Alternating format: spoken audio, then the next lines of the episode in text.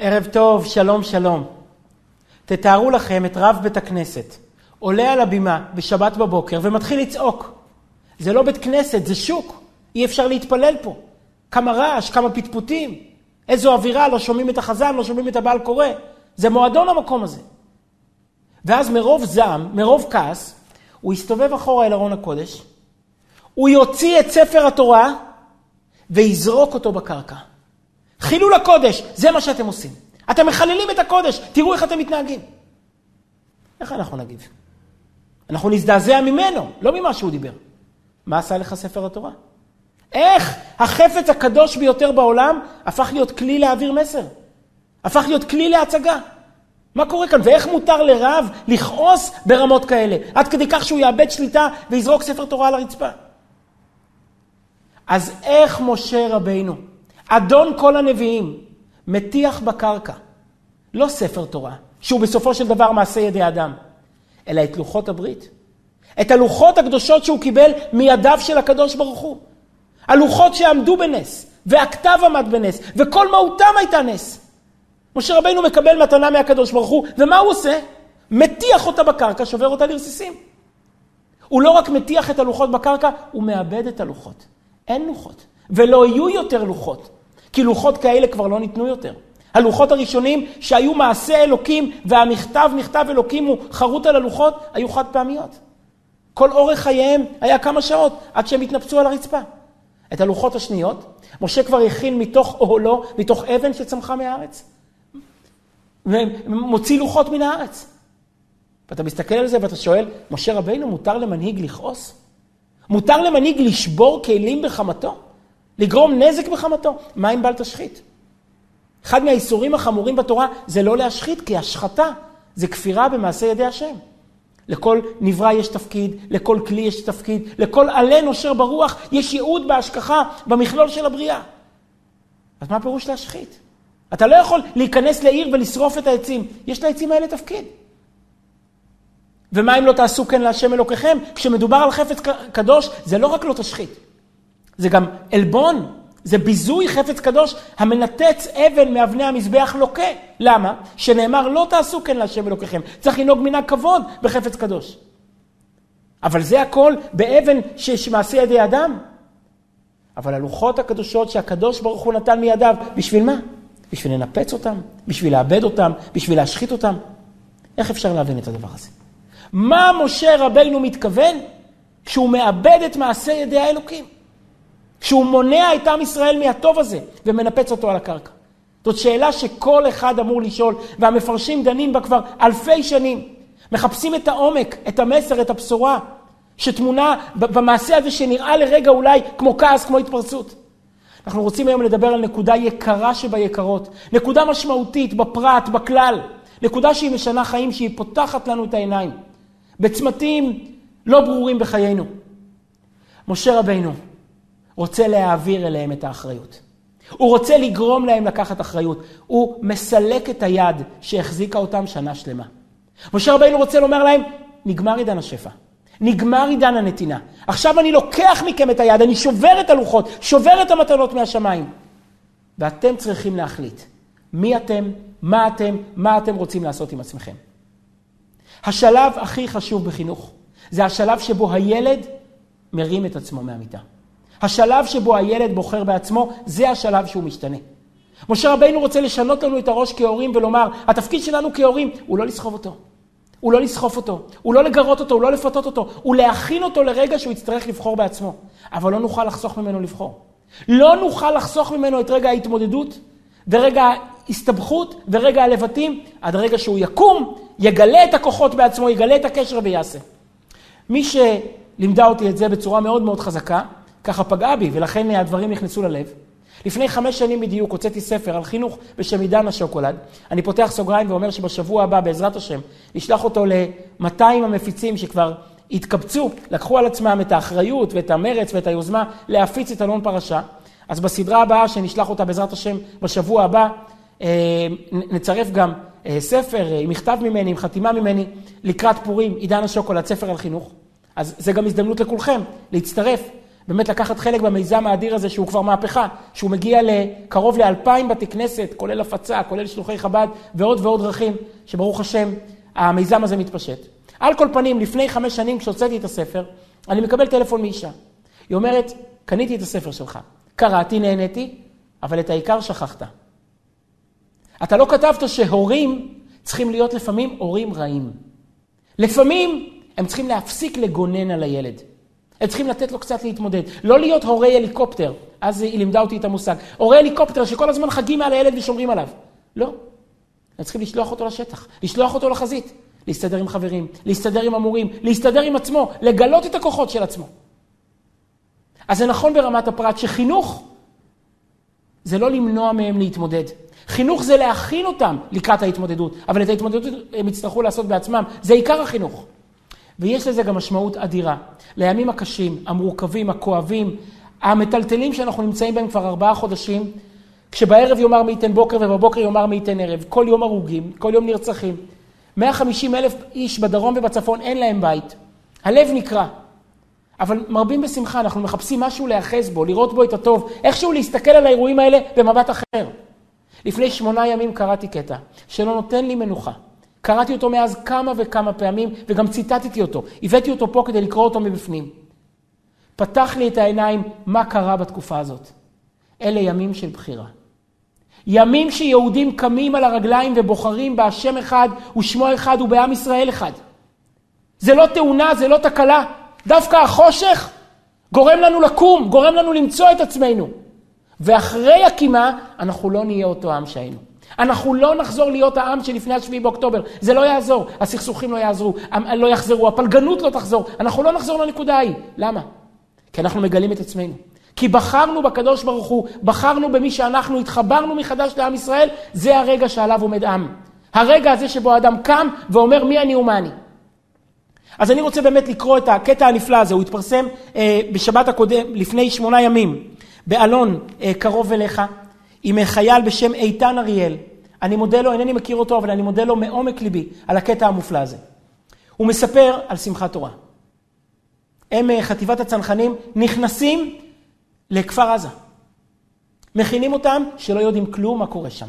אין תמונת מצב, אין חיתוך מצב, אין חלוקה של גזרות, פשוט להיכנס, לתאר את השטח ולאפשר לאנשי הרבנות להיכנס ולאסוף את עשרות ומאות הגופות שפזורות שם בין הבתים ובתוך הבתים. ונכנס חייל צעיר פנימה, השאיר בבית אישה, עם ילדים, והוא מבין את המצב. הוא יודע שיכול להיות, לא עלינו ולא על אף אחד מישראל, שזה one way. והוא מתאר מה המחשבות של אדם שנכנס ולא יודע אם הוא יצא. במוצאי שמחת תורה נכנסנו לכפר עזה כדי לתאר את הבתים מהמחבלים לפני שתיכנס הרבנות לאסוף את הגופות. בפאתי הכפר הכינו אותנו, מחבלים מסתובבים בשטח ויש המון הרוגים. אנחנו לא יודעים מה תמונת המצב וסומכים עליכם שתעשו את העבודה. צעדנו בשני טורים, בשקט ובדריכות גבוהה, ובראשי הדהדו מילות הפיוט ששרים בפתח יום הכיפורים. לך אלי תשוקתי, בכך אשקי ואהבתי. לך ליבי וכליותיי, לך רוחי ונשמתי. לך עצמי, לך דמי, ואורי עם גבייתי. הסכמנו כולנו למסור את החיים שלנו ולראות אותם כחיים של השם. אתה יודע שיש לך ברירה, שאין מי שמכריח אותך להיכנס. הרי לא כולם באו, ואתה יכול להיפטר משירות באמצעות תירוץ כלשהו. אבל ברגעים האלו מתחדדת השאלה, מה אני רוצה מהחיים? מה אני מצפה משמונים השנים שנותרו לי? המתח מבהיר את התשובה. תכלס, אני רוצה מהחיים לעבוד את השם, להיות חלק מעם ישראל ולרצות טובתו. כשאדם בוחר, הוא נולד. וכשעם שלם בוחר, עם שלם נועד. אנחנו חיים וקיימים, אולי כל עשרות או מאות שנים. הקדוש ברוך הוא מכבה את האורות. הקדוש ברוך הוא עושה חושך, מסלק את הידיים שמחזיקות אותנו, כדי שלא נהיה לנו ברירה. ונצטרך להקים את עצמנו. נצטרך להגיד, תכלס, מה שאני רוצה זה לרצות בטובתו של עם ישראל, לחיות חיים שמוקדשים לקדוש ברוך הוא. זה פורים, חג הבחירה כמו שנראה. אלו הימים, זה נכון בפרט ונכון בכלל. משה רבינו עם שבירת הלוחות, מטלטל אותנו, ומכניס אלמנט חדש בחינוך, אלמנט חדש בתקומה, אלמנט חדש בהקמת עם, שהוא האלמנט העיקרי בחינוך. אי אפשר לוותר עליו. כמה שהוא קשה ולא נעים, זה העיקר, לשם צריכים לכוון. בואו נתחיל. אנחנו זוכרים את הסיפור, ז' בסיוון, משה רבינו עולה לשמיים. למחרת מתן תורה, משה רבנו נפרד מעם ישראל, ועולה לשמיים, הוא אומר, אני חוזר בעוד 40 יום, הולך ללמוד את התורה. אני חוזר בעוד 40 יום. הם כיוונו את השעונים, הכינו את הלוח שנה. אם הוא יצא בז' בסיוון ב-12 בצהריים, הוא יחזור בט"ז בתמוז ב-12 בצהריים. ט"ז בתמוז, ההורים מכינים את הילדים, נוסעים לשדה תעופה. משה רבינו היום חוזר מהשמיים. 10, 11, 12, הם מרימים את הראש, משה לא בא. כי בושש משה לבוא. משה לא בא, בא שש, הגיע חצות היום, ומשה לא מגיע. 40 היום נגמרו והוא לא הגיע. הוא לא בא באחת, והוא לא בא בשתיים, והוא לא בא בשלוש. ואז נופל להם האסימון, שהם חיו באשליה. מה פתאום שהוא יבוא? מי חוזר מהשמיים? 40 יום, הוא לא אכל ולא שתה. איך הוא יחזור? מישהו חוזר משם, לשם רק הולכים, לא חוזרים. והשטן גם הראה להם את מיטתו של משה עפה בשמיים. הם הבינו שמשה היה ולא יחזור. והערב רב התחיל להשתולל, אנחנו פה מיליוני אנשים במדבר, מי יוליך אותנו? יש לנו נשים וילדים, אנחנו צריכים לדאוג למשפחות, מי ידאג לנו? והם מחליטים לעשות ממוצע. דיברנו בשנים הקודמות, ספר הכוזרי, הם לא חס ושלום רוצים להחליף את הקדוש ברוך הוא, הם רוצים להחליף את האנטנה. מי שנעלם זה משה, לא אלוקים. אז הם מחפשים תחליף לאיש משה, אשר אלינו מארץ מצרים, לא ידענו מי היה לו. אז הם מחפשים אנטנה אחרת שתקשר בין עליונים ותחתונים. הם עושים את עגל הזהב, במפרשים כתוב כל מיני סיבות קיצוניות למה עגל. או כי במצרים אה, עבדו את הטלה, המזל שאחרי הטלה שור. או להבדיל מהסיבה ההפוכה, כי במתן תורה הם ראו את המלאכים והשרפים והאופנים, פני שור, כתוב אה, במרכבה. סיבה שלישית, הכרובים, כל מיני סיבות מה שהיה, על כל פנים, הם מחפשים תחליף למשה רבנו, תחליף לאנטנה שתקשר בין עליונים ותחתונים. הם הולכים לחור, חור מתנגד זה עבודה זרה, הם רוצחים אותו. הם הולכים לאהרון, אהרון, כמו שדיברנו פעם שיעור שלם, מבין שעדיף לו לעכב אותם מבפנים מלהילחם בהם מבחוץ. למה אהרון מסתכל ימינה ושמאלה? אף אחד לא נשאר, רק הוא. חור נרצח, משה נעלם, מי נשאר? רק הוא. אהרון באהבתו לעם ישראל לוקח על עצמו לחתוך חטא קל כדי להציל אותם מחטא חמור. הוא אומר, תביאו את הנזמים של הנשים, מתוך אמונה שהנשים לא ייתנו. הם באמת לא נתנו, אבל הגברים הביאו את שלהם. אהרון זורק לתוך האש, אומר, מה יצא מזה? לא יצא כלום. אבל ויצא העגל הזה עם כשפים ושמות והטס של מיכה וכל מיני עניינים, ויצא העגל הזה. נו, רוקדים ומחולות, מגיע כבר הבוקר שלמחרת, והיום משה רבנו אמור לרדת. מה שקרה הוא שהייתה תקלה, הייתה אי הבנה. כשמשה רבנו אמר, אני חוזר עוד 40 יום, הוא התכוון 40 יום מהלילה הזה. דהיינו 40 יום מהיממה הבאה. כי עכשיו, בז' בסיוון כבר היינו בצהריים. אז היום הזה לא נחשב כיום עלייה. משה רבנו התכוון 40 יום שלמים מהיום בלילה, דהיינו מח' בסיוון, מח' בסיוון עד 17, עד 17 בתמוז, אז אני אמור לחזור. למחרת, משה רבנו מתכוון ללכת, לוקח בידיים את הלוחות הקדושים שהקדוש ברוך הוא הכין לו במיוחד. המכתב נכתב אלוקים הוא חרוט על הלוחות, והקדוש ברוך הוא מכין אותו. לך רד כי שיחת עמך. הקדוש ברוך הוא מכין אותו, זה לא העם שהשארת. זה לא העם שצעק נעשה ונשמע, זה עם של בוגדים, עלובה קלה המזנה תחת חופתה. תחת החופה, תחת ההר, הם בוגדים, הם השחיתו, הם עשו לעצמם, הם עגל זהב. משה רבינו שומע את זה ועדיין לוקח איתו את הלוחות. הוא לא משאיר אותם למעלה, הוא לא שובר אותם למעלה, הוא יורד איתם. הוא מגיע פה לארץ, הוא רואה את העגל ואת המחולות, כתוב במפרשים, מה ששבר אותו זה לא כל כך העגל כמו הריקודים. מילא הייתם בוכים, הייתם מייללים, השבר גרם לכם לטעות. אבל לרקוד סביב העגל, להיות שלם עם המעשה, עד כדי כך שאתם שמחים איתו. ויחר אפו, הוא מתמלא כעס עליהם, על הבגידה שלהם. והוא לוקח את הלוחות, ויתפוס את הלוחות, הוא לוקח את הלוחות ואשברם לעיניכם, הוא אומר בפרק ט' בספר דברים, במשנה תורה, והוא שובר את הלוחות לעיניהם. מנפץ אותם לרסיסים, היו לוחות, זהו. אין יותר, לוחות ראשונות לא יהיו יותר. אתה מסתכל על זה ואתה שואל, משה רבנו, למה? למה אתה שובר? איזה פתרון זה לשבור? איזה פתרון זה כביכול לעשות מעשה שנראה כאילו אדון כל הנביאים מבית שליטה? נכנע לכעס. מה, מה המסר כאן? זה הרי איום ונורא. אז המפרשים מנסים בכל הכיוונים. אפשר, אני יכול לומר עשרים פירושים, אני אגיד רק כמה. רש"י מביא את דברי הגמרא, שהוא פשוט התייאש מהם. הם לא שייכים לתורה, הם לא בשלים לקבל את התורה. משה עשה קל וחומר. אם ערל, שבסך הכל חסרה לו מצווה אחת, ברית מילה, לא יכול לאכול קורבן פסח, אלו שבגדו בכל התורה יכולים לקבל את התורה. מה הם שייכים לתורה? הוא שובר את התורה כי הם לא ראויים לה. אז זה הפירוש של רש"י, הפירוש הראשון. פירוש שכבר מובא בגמרא. אבל מה כל אחד שואל? מה חטאו הלוחות? אתה לא רוצה לתת להם את התורה? אל תיתן. תחזיר לשולח. קיבלת שליחות, קיבלת מסר, קיבלת פיקדון. מותר לך לשבור אותו? ואם לא מצאת, את, לא מצאת את הנמען בבית, אתה, אתה קורע את המעטפה, אתה שורף אותה באש? אז אתה מסב אותה חזרה ושולח אותה לשולח. תקנה כספת, תטמון את הלוחות אצלך בבית, אם אבא מגיע עם מתנה לילדים, אם בעל מגיע עם מתנה לאישה. ומגיעים הביתה ומתחיל ויכוח. אז הוא שובר את המתנה, הוא שורף אותה, הוא משמיד אותה. אז הוא, או שהוא מחזיר לחנות, או שהוא שומר בכספת לימים יותר טובים. מה פתאום להשחית? לא תעשו כן להשם אלוקיכם. הנה, נקרא את השאלה העצומה של רבנו בחיי על רש"י.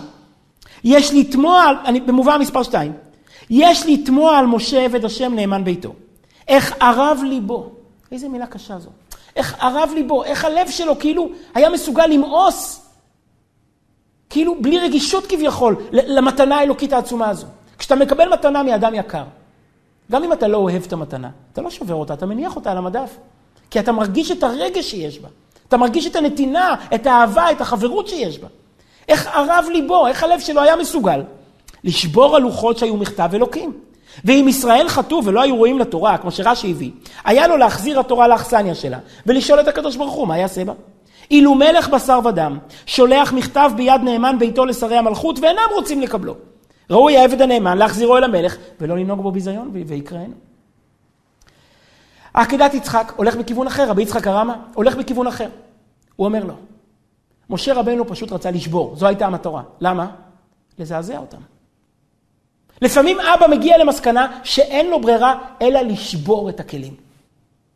כדי לומר, עד כאן. יותר אי אפשר להמשיך. זה או אני או אתם. משה רבנו בכוונה מחפש מעשה קיצוני, למה? כדי לשבור אותם, וזה מותר, כי ביטולה של תורה זהו לימודה. מוחקים את שם המפורש כדי להביא שלום בין איש לאשתו. משה רבנו הבין שכאן הדרך היחידה היא להגיד להם, זהו. הגענו לנקודת האל חזור, לעשות אלוקים אחרים, אנחנו לא יכולים להמשיך ביחד. מישהו פה צריך לשלם. אז אומר עקדת יצחק שראה שלא היו חרדים ועצבים על מעשיהם, אלא מחוללים לפניו, ויחר אף משה וישלח מידו את הלוחות כדי שיראו ויקלמו ממעשיהם. וכמה מתעמת זה ממה שנאמר במשנה תורה בפרשת עקב, וירא והנה חטאתם להשם, ויתפוס בשני הלוחות ואשליכם מעל שתי ידיי, ואשברם לעיניכם. למה משה רבנו מדגיש, שברתי את הלוחות לעיניכם? לא השארתי אותם בשמיים, לא שברתי אותם בשמיים, אלא פה שברתי לעיניכם, כי כל המטרה הייתה לשבור אתכם. כשאני שברתי את הלוחות, התכוונתי לשבור אתכם, לשבור לכם את הלב. ולהבין הגזמתם, אתם לא יכולים להמשיך ככה. בסדר, זה תירוץ חשוב, זה מקדם אותנו. אבל עדיין זה מאוד קשה. איזה מסר משה נותן לנו? ששבירת כלים היא פתרון? ששבירת כלים היא דרך להעביר מסר? מה אם בל תשחית? הגמרא הרי מדברת על זה בדיוק ואומרת דברים מבהילים. הגמרא אומרת שלשבור כלים בחמתו, זה, הרי זה כאילו עובד עבודה זרה, לא פחות מזה. המשבר כלים בחמתו לא רק עובר על בל תשחית, אלא הרי זה כאילו עובד עבודה זרה. למה? כי היום אתה נכנע לכעס לשבור כלים, מחר אתה תיכנע לכעס, וחס ושלום תלך לעבוד עבודה זרה. אדם שמתרגל להיות ברשות ליבו, להיכנע להתפרצויות שלו, להיכנע לאלימות שלו, יש איזה, איזה גבול, איפה זה ייגמר? איך אנחנו קוראים על שאול במחר חודש? הוא שואל איפה בן ישי, ויהונתן יודע. ושאול מבין שיהונתן חבר עם בן ישי. שאול מאבד את השליטה. ויטול את החנית להכותו. הוא לוקח את החרב, את החנית, להכות את הבן שלו. בשביל הבן הזה הוא לוחם בדוד, והוא הולך להכות את הבן. למה? כי הוא לא שולט בכעס. כי הזעם על דוד, הקנאה בדוד, על העובדה שהמלכות תעבור מזרעו לזרע דוד, מוציאה אותו מהדעת. אומרת לך הגמרא, מסכת שבת, המקרע בגדיו בחמתו והמשבר כליו בחמתו, יהא בעיניך כאילו עובד עבודה זרה. שכך אומנתו של היצר הרע. היום אומר לו עשה כך, ומחר אומר לו עשה כך, עד שהוא אומר לו הולך עבוד עבודה זרה, והולך ועובד. אז באמת הגמרא מסייגת ואומרת שמשום חינוך, מותר להראות כאילו הוא כועס. לאבא, מותר להראות כאילו הוא כועס בבית. לפרנס, שזה הכי קרוב למשה רבינו, מותר להראות כאילו הוא כועס. אבל חשוב לי להדגיש את הרמב"ם. הרמב"ם, כשהוא מביא את הגמרא הזו להלכה, הוא מסייג אותה בכל כך הרבה סייגים כדי שנבין שהשיטה הזאת של לזעזע ילדים דרך שבירה, דרך אלימות, דרך קטסטרופות, היא כמעט עבודה זרה. המרחק בינה לבין איבוד שליטה הוא קטן מאוד. אז למרות שיש שיטה כזו בחינוך, לפעמים צריכים לצעוק, לפעמים צריכים להרים את הקול. אי אפשר רק להיות נחמדים. אבל שתדע שאתה הולך על חבל דק. נקרא את הרמב"ם, רמב"ם דעות ב', הכעס מידה רעה היא עד למאוד, וראוי לאדם שיתרחק ממנה עד הקצה האחר, וילמד עצמו שלא יכעוס, ואפילו על דבר שראוי לכעוס עליו. ואם רצה להטיל אימה על בניו ובני ביתו או על הציבור, אם היה פרנס ורצה לכעוס עליהם כדי שיחזרו למוטב, יראה עצמו בפניהם שהוא כועס, כדי לייסרם, אבל תהא דעתו מיושבת בינו לבין עצמו, רק כאילו. ושוב הוא מביא, אמרו חכמים הראשונים, כל הכועס כאילו עובד עבודת כוכבים, ואמרו שכל הכועס, אם חכם הוא, חוכמתו מסתכלת ממנו, מסתלקת ממנו. על מי הוא מדבר? על אותו חכם או פרנס או מורה או אבא, שהוא חכם, תדע, אבל לכעס יש מחירים, וזה גבול דק בין כאילו כועס לכועס אמיתי. אז מה המסר שמשה רבינו מראה לנו? שמשה רבינו מטיח את הלוחות האלוקיים בקרקע. זה כאילו הוא כועס. זה נראה כמו כעס שאין יותר כעס ממנו. יכול לבוא אדם לטעות באיסור שהוא כאילו עובד עבודה זרה. אז מה מונח כאן? מה משה רבינו רוצה עם שבירת הלוחות? כמובן שהוא רוצה משהו לעורר אותם, לזעזע אותם, לכן ואשברם לעיניכם. אבל להגיד שהוא רק רוצה לשבור כלים זה לא מספיק. חייב להיות פה גם איזשהו מסר חיובי שהוא רוצה להעביר באמצעות השבירת כלים הזו. באמת המפרשים הולכים מכל כך הרבה כיוונים. שנה אחת הקדשנו שיעור שלם לרש"י, לא לרש"י כאן, אלא לרש"י על פסולך.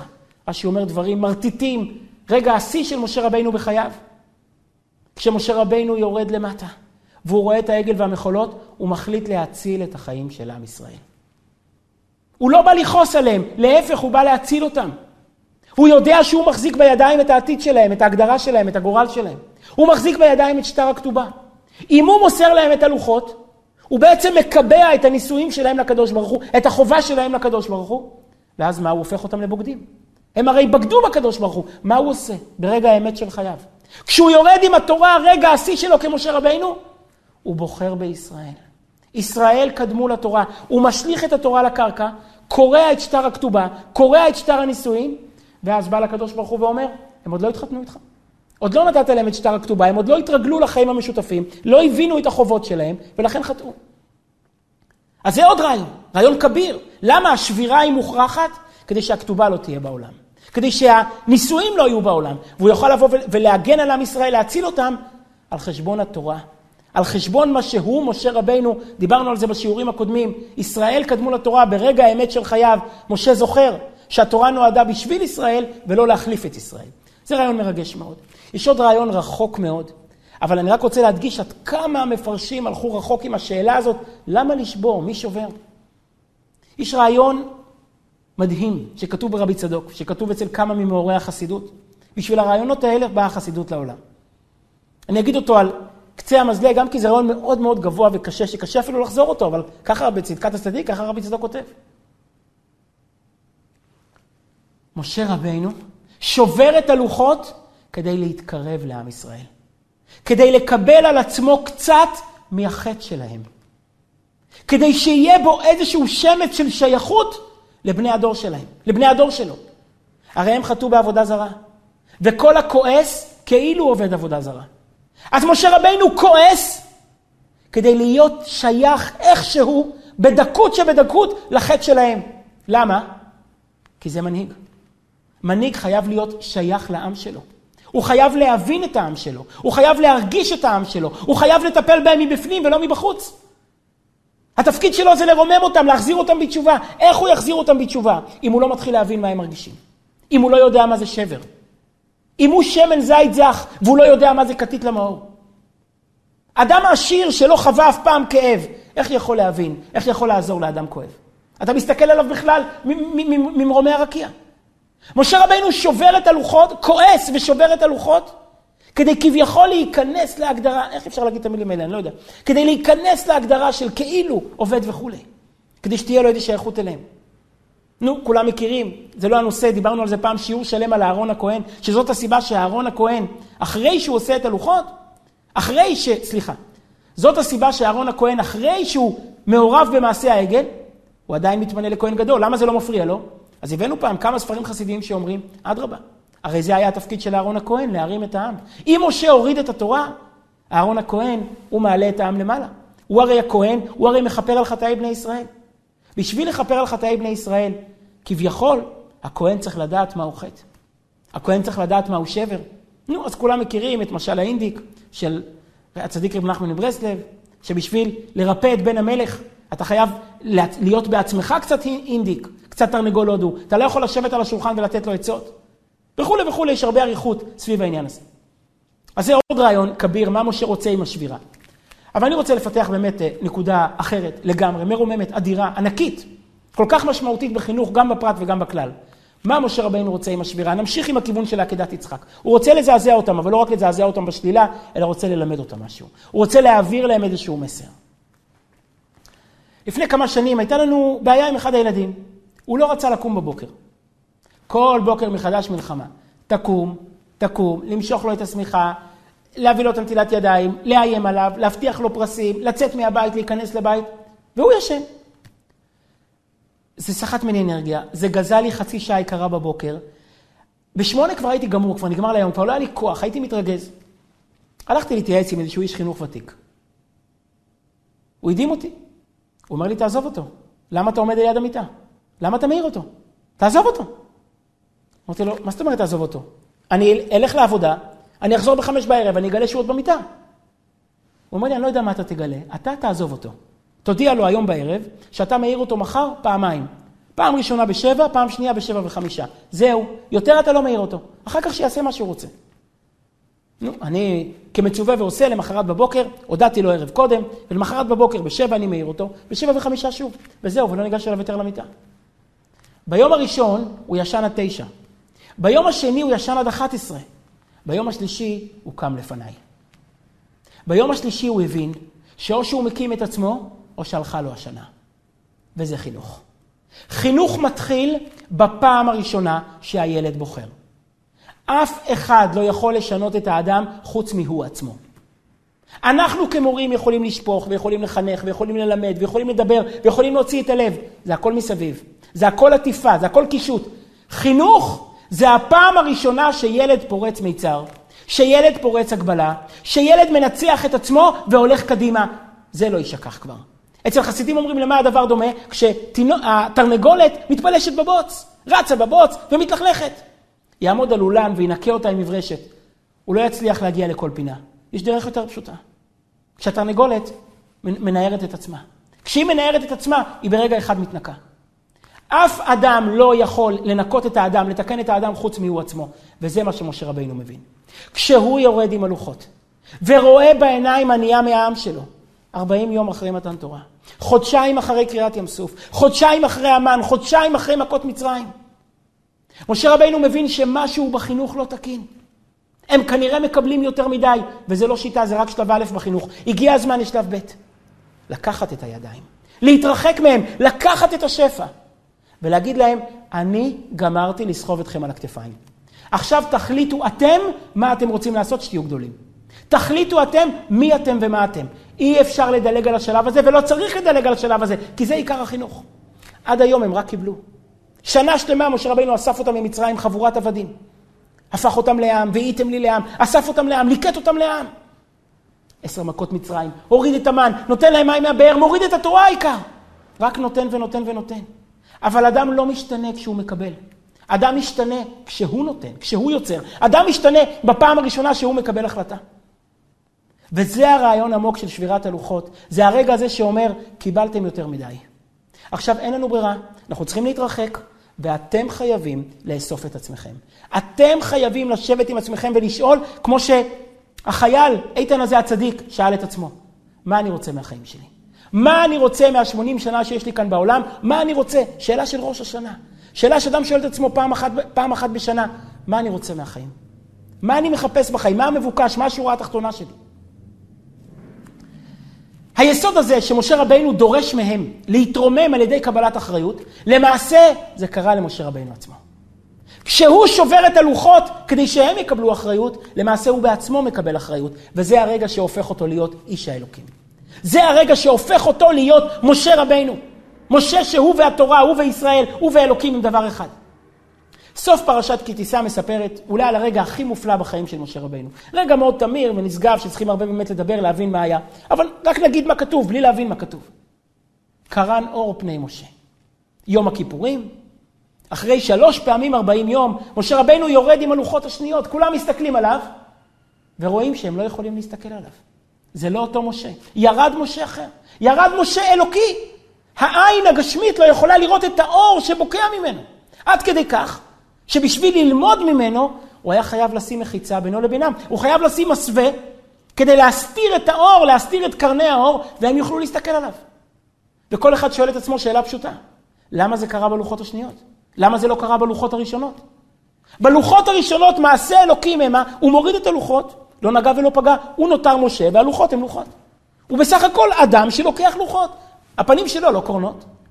בלוחות השניות, שבסך הכל היו לוחות מעשה ידי אדם, לוחות שבאו מהארץ, הוא והלוחות מציאות אחת. הוא והתורה מציאות אחת, קרן אור פני משה. זה לא משה שלוקח לוחות, אלא משה והלוחות הם דבר אחד. זה משה שהוא לוחות.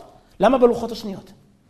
שמעתי פעם רעיון כביר, בשמו של הרב יוסף דר סולובייצ'יק, ראש ישיבת יצחק אלחנן בניו יורק, מגדולי רבני אמריקה בדור הקודם. הוא אמר רעיון כביר. כי את הלוחות השניות משה הוריד כרבה.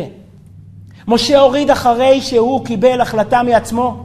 אחרי הפעם הראשונה שהוא שאל את עצמו מי אני ומה אני. הרי מה היה? הוא יורד עם הלוחות הראשונות.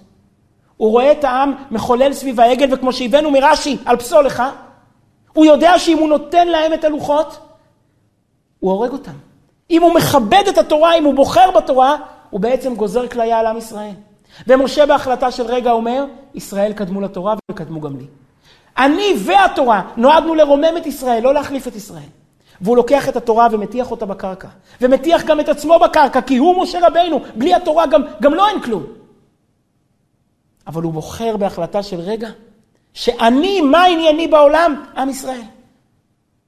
והוא שובר את הכתובה בשביל להציל את עם ישראל. הוא מקבל החלטה. הוא מקבל, הוא מטפס מדרגה. הוא, הוא עולה קומה. אחרי שהוא עלה קומה, אז קרן אור פני משה. מה שהוא מנסה לעשות להם קורה לא בעצמו.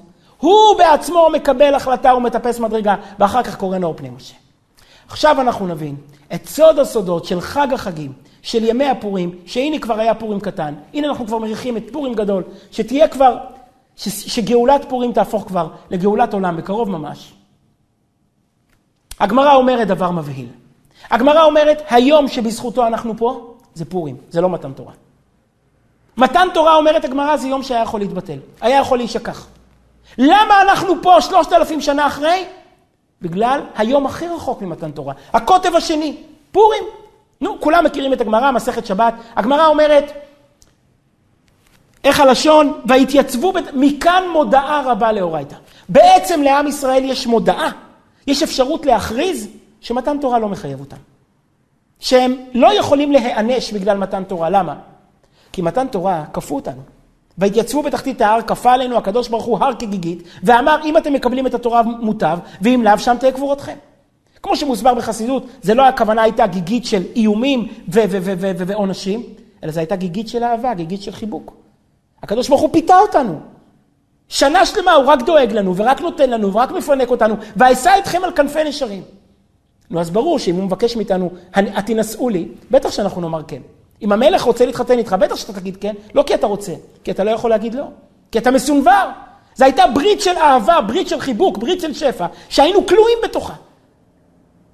אז אומרת הגמרא, בעצם על מתן תורה יש לנו מודעה. מודעה זה מושג הלכתי שאומר שאתה יכול לפרסם הכרזה, שהקנייה שעשית, הקניין שעשית לא מחייב אותך.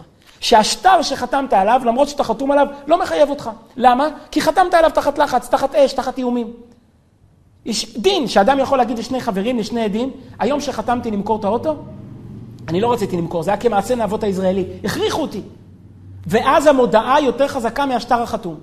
במילא אומרת הגמרא רבחה בר יעקב, מכאן מודעה רבה לאורייתא. בעצם על מתן תורה יש לנו מודעה. יכולים להכריז, פחדנו, לא יכולנו לא לקבל, אז אנחנו לא צריכים להיענש. מה בכל זאת מחייב אותנו? אמר רב הדברים מבהילים, מה מחייב את עם ישראל?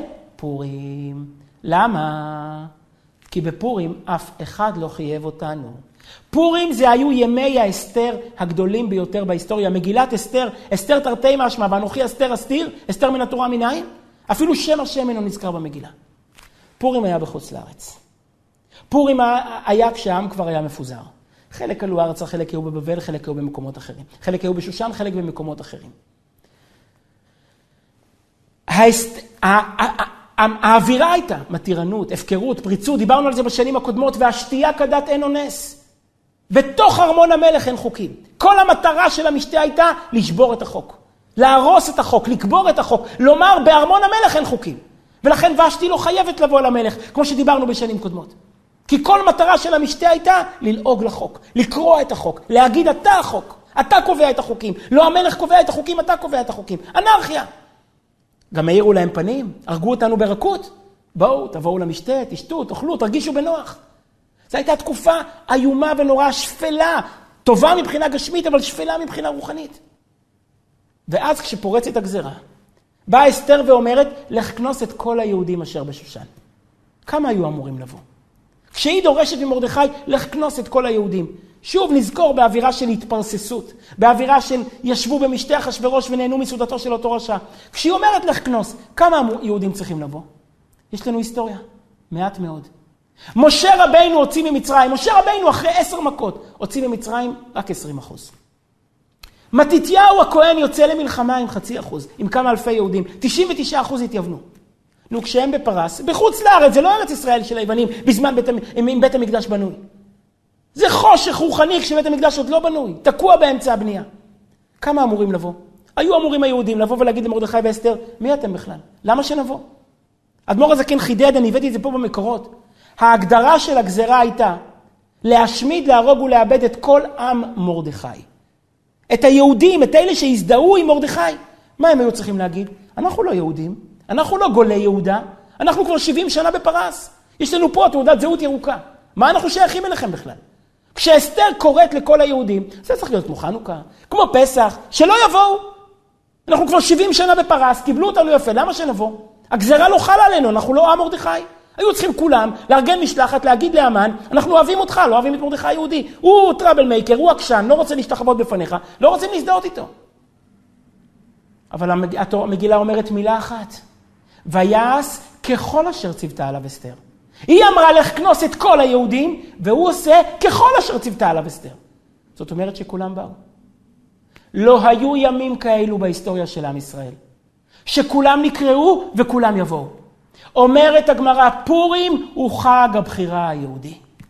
פורים השמחה היה דלא ידע, כי בפורים התגלה עומק הנפש בצורה שלא הייתה אף פעם. נתנו ליהודים אפשרות בחירה. שום דבר לא הכריח אותם. הכל עבד נגדם. לא היה להם צבא ולא מדינה ולא שלטון. הם היו בחוץ לארץ, עם מפוזר ומפורד. אבל נותנים ליהודי בחירה, זה עובד לטובתו. כשמצמידים יהודים לקיר ושואלים, מי אתה באמת? הוא לא יכול יותר לשקר. הוא אומר, אני עם מרדכי, זה מה שהמן ידע. שהם יכולים להיראות כמו המן, אבל הם עם מרדכי. הם שייכים למרדכי, ברגע האמת הם יגידו, אנחנו שייכים למרדכי. אומרת הגמרא, זה מה שהקים את עם ישראל. למה עם ישראל שורד עד היום? לא בגלל מתן תורה. בגלל רגע אחד של בחירה. כי כשאתה בוחר, אתה משתנה. כשאתה מקבל החלטה, אתה צומח. כשאתה מרים את עצמך בכוח מהמיטה, כשאין מי שייתן לך יד, אתה נשאר לבד בחדר, ב-11 בבוקר וצריך להחליט, אני קם או לא קם. הרגע שאתה קם, זה הרגע שאתה נולד. זה הופך להיות מלוחות שנמצאים אצל האדם ללוחות שהם האדם, ללוחות שהופכות להיות מהות אחת, נשמה אחת עם האדם. נקרא את הקטע המופלא הזה. אני אמרתי את זה קצת במילים שלי, אבל בעצם לקחתי את הדברים משתי מילים אצל הרבי, מצאתי שיחה אחת בליקוטי שיחות, שהרבי אומר, כל עניין הלוחות, זאת אומרת, כל עניין חטא העגל, זה שבכלל התגלגל עליהם החטא הזה. פעם מישהו שאל אותי פה בשיעור, הרב, אתה יודע, זה לא פייר. הקדוש ברוך הוא טמן להם הערב. הוא בלבל אותם, הוא הפיל אותם לתוך הסיפור הזה של העגל. אם משה רבנו יודע שהוא יחזור עוד 41 יום, למה הוא צריך להגיד להם 40 יום? אה, התכוונתי 40 יום מהלילה. בשביל מה היו צריכים את כל הבוץ הזה?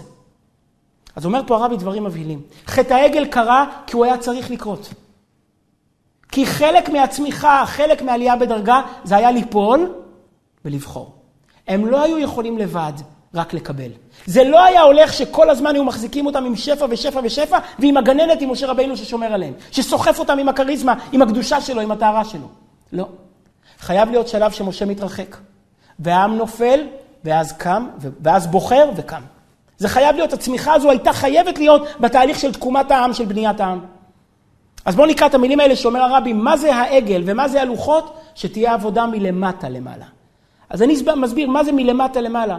עבודה שבאה מצד הבחירה שלהם, ולא בגלל הסחף, לא בגלל הכריזמה או השפע שמשה רבינו נותן להם. התוועדויות תשנ"ב ב 347. על ידי חטא העגל התווסף בבני ישראל מעלת התשובה, ובגלל זה נגרם מלמעלה עניין החטא לכתחילה. וכך בנוגע לשבירת הלוחות, שהטעם הפנימי לכך הוא שהתווסף בתורה עצמה עניין התשובה. משה רבינו רוצה, שובר את הלוחות, כדי שהלוחות יבואו מהם. שהצעקה שלהם לקדוש ברוך הוא, אנחנו רוצים להיות חלק, כמו שהתבטא אחר כך, במרוץ להקים את המשכן. איזה מרוץ נתחיל לקרוא שבוע הבא פרשת ויקל. והם הביאו עוד נדבה בבוקר בבוקר, הם רצים ומביאים עד שצריכים לעצור את ההתרמה. כל זה למה? כי הם בחרו.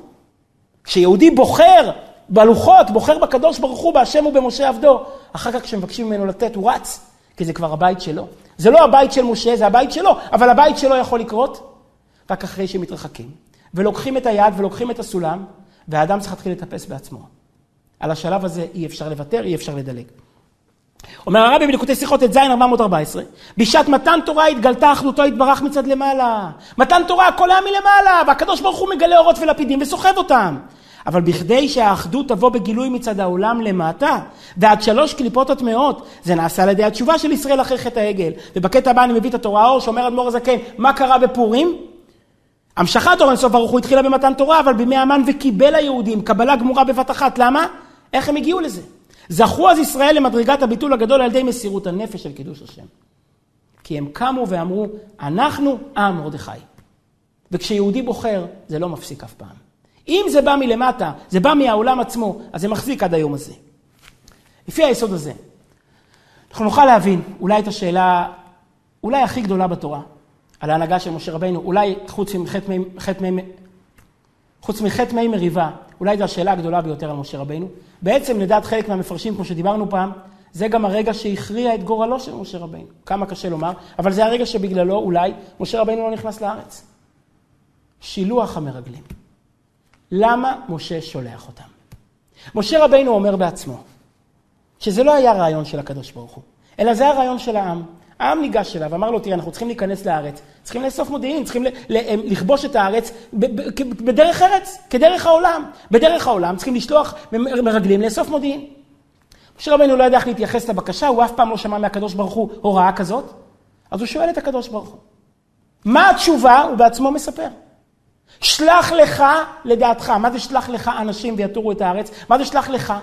לך ולא לי. מי זה לך? אומר רש"י, לדעתך. אני איני מצווה לך, אם תרצה שלח. משה רבינו שואל את הקדוש ברוך הוא אם לשלוח מרגלים, והוא לא מקבל תשובה חיובית. מה הוא מקבל? תשובה שאומרת, תעשה מה שאתה רוצה, אל תשאל אותי. נו, מה אתם הייתם עושים?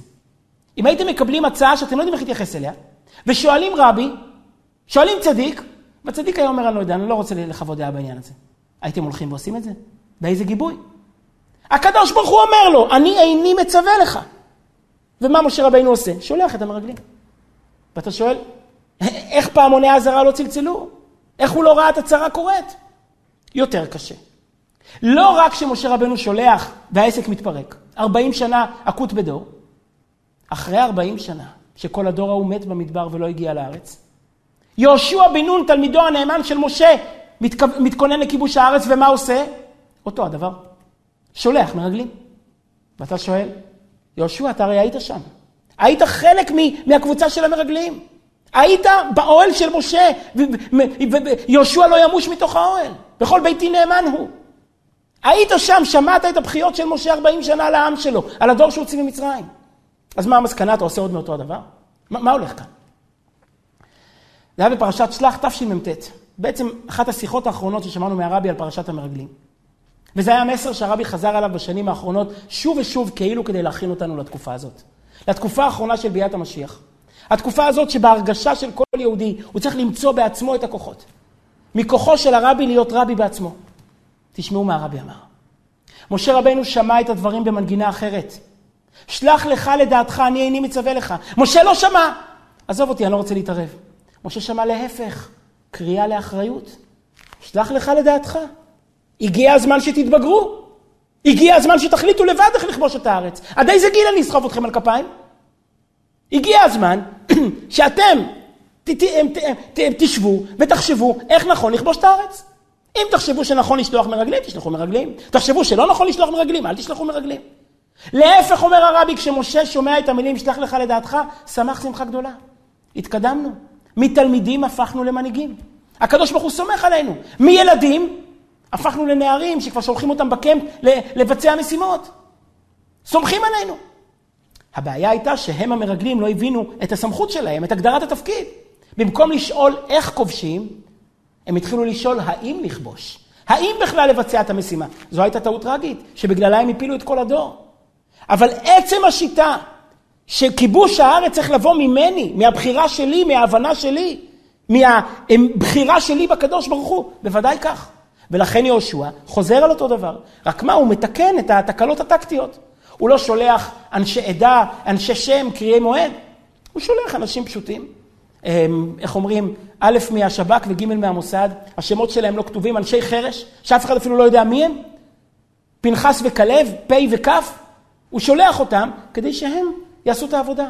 אבל הם אנשי עבודה, הם לא אנשים גדולים בעיני עצמם, לא אנשי דעה, לא פוליטיקאים, לא אנשי כבוד, והם לא מכבים דעות. שלחו אותם, הם עושים את העבודה וחוזרים, מביאים את המודיעין. יהושע יודע שעצם הגישה שכיבוש הארץ צריך לבוא מלמטה בוודאי. בשביל מה נברא העולם? כדי שהקדוש ברוך הוא יעשה ניסים. העולם נברא כדי שאנחנו נעשה ניסים. אם כן, כל חייו של משה הם ההבנה הזאת שהתפקיד שלו זה לגדל מנהיגים. התפקיד שלו זה לא רק להיות אימא שמגוננת ומשקה ומטפחת, אלא התפקיד שלו זה להתקדם שלב וללמד, להביא את האנשים למקום שהם בוחרים בעצמם. בחטא העגל הוא עשה את זה על ידי שלילה, סליחה, בשבירת הלוחות הוא עשה את זה על ידי שבירה, על ידי שהוא שבר את הלוחות, מנע מהם את הלוחות. במעשה המרגלים הוא עשה את זה על ידי מינוי, על ידי אמון, על ידי תפקיד, על ידי מתן אחריות. אני רוצה לסיים.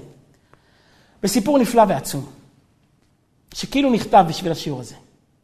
יש יהודי שקוראים לו צבי הירש ויינרב, הרב צבי הירש ויינרב. הוא היה סגן נשיא של ה-OU, של איחוד הקהילות האורתודוקסיות בארצות הברית. היה מופקד על מאות רבנים. ארגון ענק של מאות רבנים, של ארגון כשרות ענק. בערך בגיל 40 הוא חווה משבר של אמצע החיים. הוא הגיע לנקודה מסוימת בחיים שהוא שאל את עצמו, מי אני? מה אני מחפש בחיים? הוא היה גם רב וגם פסיכולוג, וגם מתנדב, וגם עובד בשכר. בקיצור, איש עשיר עם נפש עשירה, מוכשר מאוד, שהתפזר על הרבה מאוד תחומים. והוא לא ידע בדיוק מה הוא, מה הוא צריך לתרום לעולם. ועל מה להניח את הדגש. הוא גם לא ידע איזה חינוך לתת לילדים, חינוך תורני, חינוך מקצועי, חינוך מודרני. הוא התלבט בכל השאלות האלו. החליט שהוא צריך לפגוש את הרבה. הוא התקשר למזכירות של הרבי בניו יורק, הוא היה ממרילנד, התקשר למזכירות של הרבי בניו יורק, וסיפר למזכיר שיש לו כל מיני לבטים ושאלות בחייו, והוא רוצה לקבוע פגישה עם הרבי. פתאום הוא שומע את הקול של הרבי על הקו.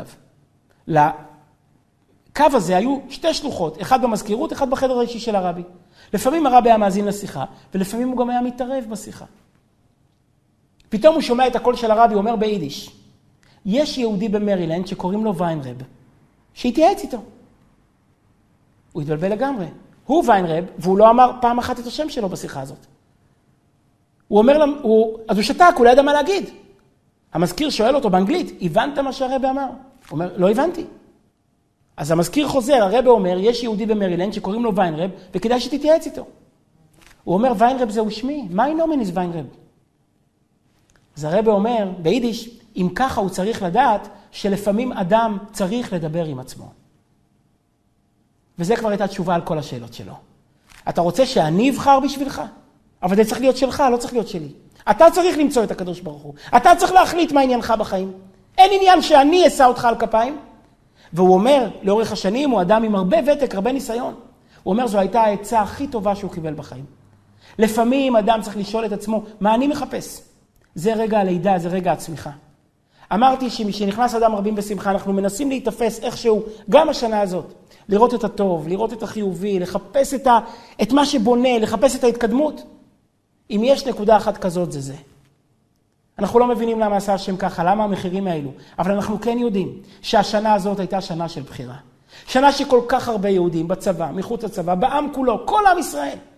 נדחקנו לכזאת פינה שכל אחד מאיתנו שאל את עצמו, מה אני, מי אני, למה אני נמצא בארץ הזאת, על מה אנחנו נלחמים, מה אני מחפש, למה אני מגדל את הילדים שלי פה.